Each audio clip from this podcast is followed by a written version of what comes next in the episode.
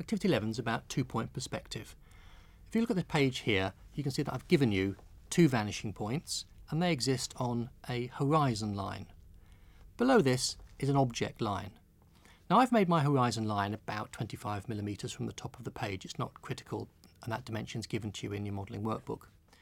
The object line I've deliberately placed uh, 10 centimetres, 100 millimetres, below the horizon line and that dimension is quite critical. The vanishing points are 2 centimetres in from each edge of a sheet of A3 paper. So if you're working on standard paper that should be fairly easy to, to achieve. Now we've got a line drawn down and this is going to be the front edge of the object that we're going to draw and again the dimension for that is given to you. It's 180 millimetres from the left hand edge, that's 18 centimetres from the left hand edge. Once you've got these dimensions we can produce a rather quick and easy two point perspective of a box. I'll draw these in in a lighter pen first of all.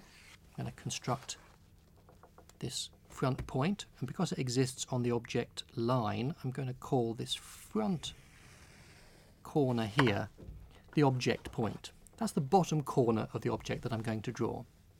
Now I'm going to choose to make my little object uh, 4 centimetres high. So I measure up 4 centimetres on this vertical line and connect those to vanishing point 1 on the left hand side and to vanishing point 2 on that side. Now we can decide how thick we want these. I suggest you don't make them too far away from the front of the drawing. It'll look rather distorted if you do, and the same on this side. So I'm just going to estimate uh, a dimension which is fairly close to this first line. I'm going to put it there, just as a guess, nothing more. And on this side, I'm going to put a mark about here. Again, I'm just guessing it. It doesn't matter whether it's a bit further out or a bit nearer to the line. And now we've got two more points which we can join to the vanishing points. Like this and like this.